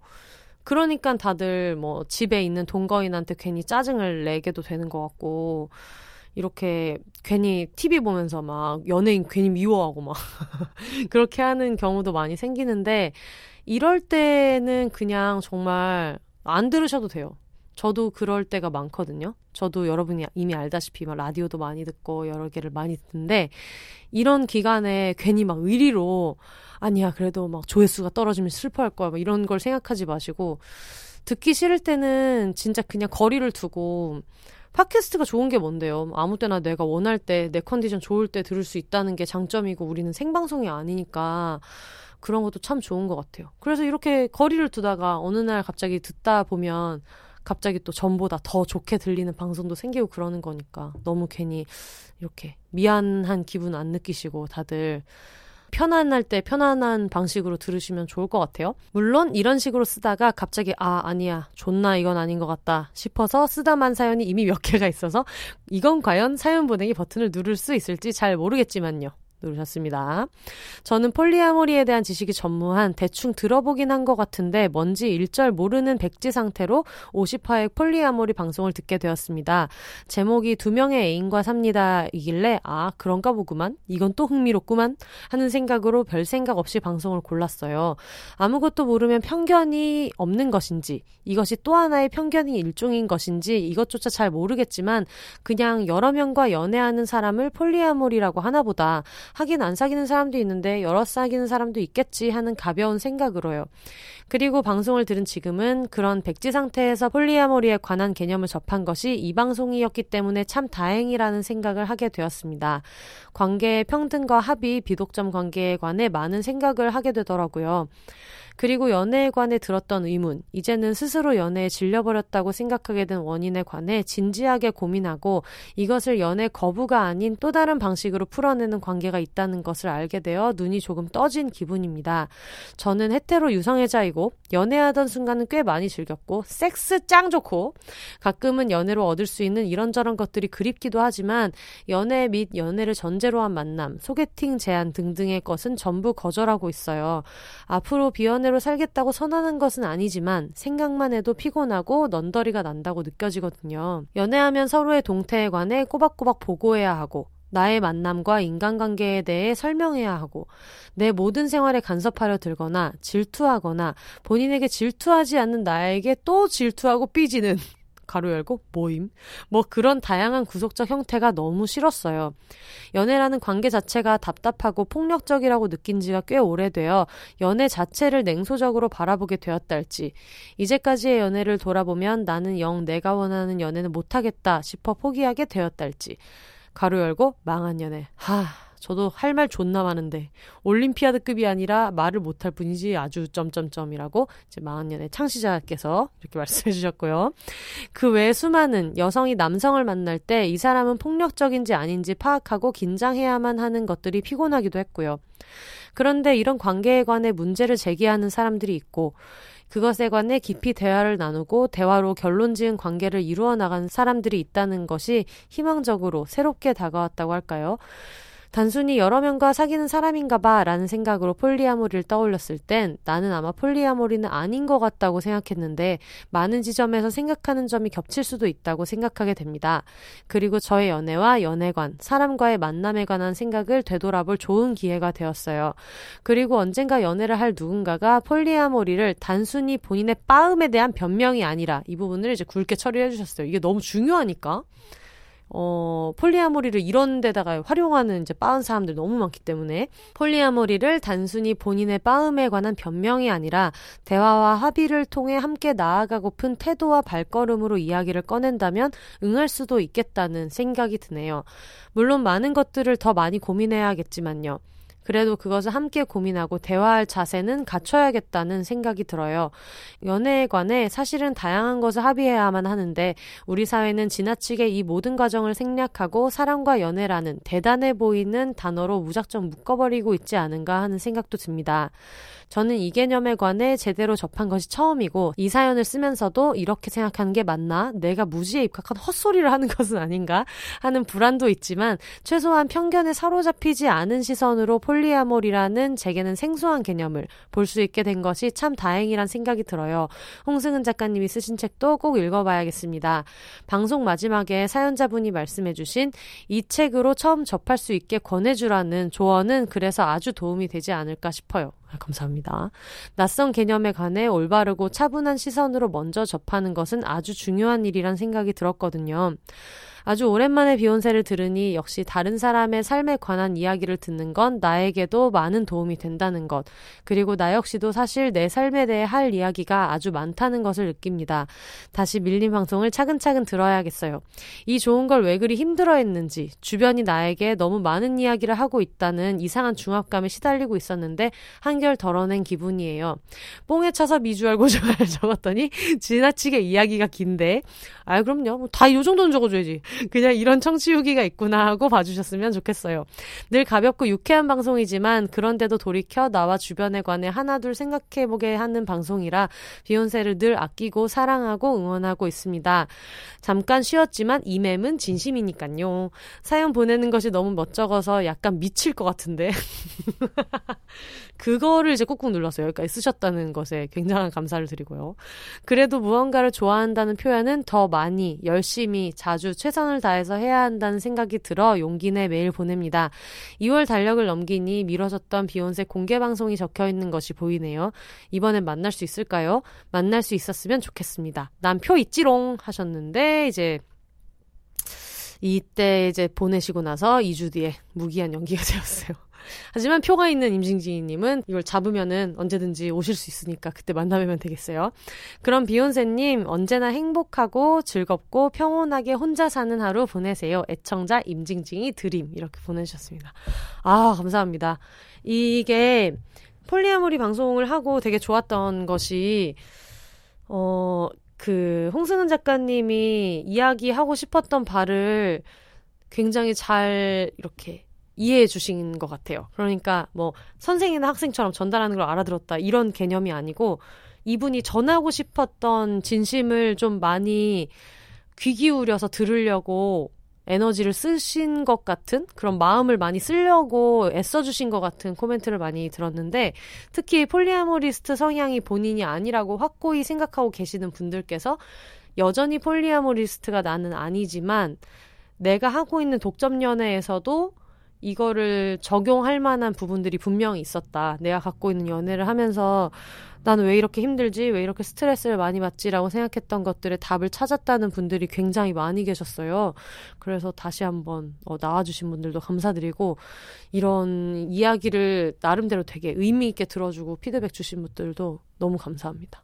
오늘 저희가 어, 청취자분들 사연을 오랜만에 읽어봤는데 근황을 보내주시면 제주도 금능 책방 아베크에서 책 도시락을 이제 한 달에 두 개를 보내드리는데 이번 주에 읽은 분들 중에서 하나를 보내드릴까 싶어요. 그래서 어떤 분을 보내드릴까 생각했는데 아까 전에 제가 읽었던 사연 중에서 모님 한테 하나 드리고 싶어요. 지금 그 지방에서 부모님이 운영하는 식당에서 같이 일하고 계신다는 모님한테 어, 아베크에서 이, 물론 도시락이 들어가 있어서 책 도시락은 아니고 그냥 어떤 포장이나 패키징 때문에 책 도시락이라는 거를 이제 쓰고 있기는 하지만 어쨌든 많은 사람의 식사를 챙겨드리고 있는 분한테 기분이라도 뭐 마음의 양식이라도 받으면 좋을 것 같아서 모님한테 보내드릴게요. 그러니까 저한테 보내주셨던 메일 답장으로 주소를 보내주시면 그쪽으로 제주도에서 바로 발송해서 보내드리도록 전달을 해드리도록 하겠습니다.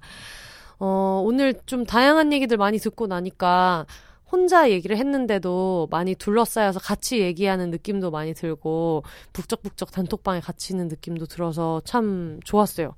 간간히 많이 해야 되겠다 그런 생각도 많이 들었고 사실은 이런 얘기들을 오프닝에서 짧게 짧게 소개할 수도 있는데 보내주셨던 사연들의 대부분이 좀 진득하게 같이 이야기도 나누고 하고 싶었던 사연들이 많아서 아무래도 게스트분들이 오시면 그분들이 그 주에 잡아놓은 테마로 많이 이야기할 시간들을 드리려고 하다 보니까 그렇게 많이 못할 때가 많았는데 오랜만에 어떻게 지내시는지 들으니까 저도 되게 좋고 들으시는 분들도 그냥 어쨌든 우리는 비혼라이프 가시화 팟캐스트라 어떻게들 지내고 있는지를 이야기를 들은 것 자체가 서로한테 큰 용기가 될 것 같아서 다시 한번 보내주신 분들 너무너무 감사합니다.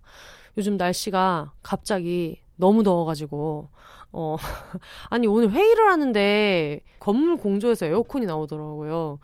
되게 당황했는데, 어, 불볕 더위가 이제 올 거니까 여러분들 이 아주 짧은 봄을 빨리 즐기셨으면 좋겠어요. 꽃구경도 가시고 꽃구경을 못 가신다면 가끔 창문이라도 열어두시고 그랬으면 좋겠습니다. 금토일에 서울 강남역 일상 비일상의 틈에서 하는 책보부상에 오실 수 있는 분들은 같이 만나 뵈면 좋을 것 같고요. 언제나처럼 오늘 들으신 얘기에 대한 어떤 후기 그리고 뭐 사연 항상 얘기하는 미니 광고 혹은 매매 열심히 소개해드리는 140자 이상도 소개해드리는 정규 광고도 비욘세로 문의 주시면 되는데요. b h o n s e s 골뱅이 gmail.com으로 보내주시면 됩니다.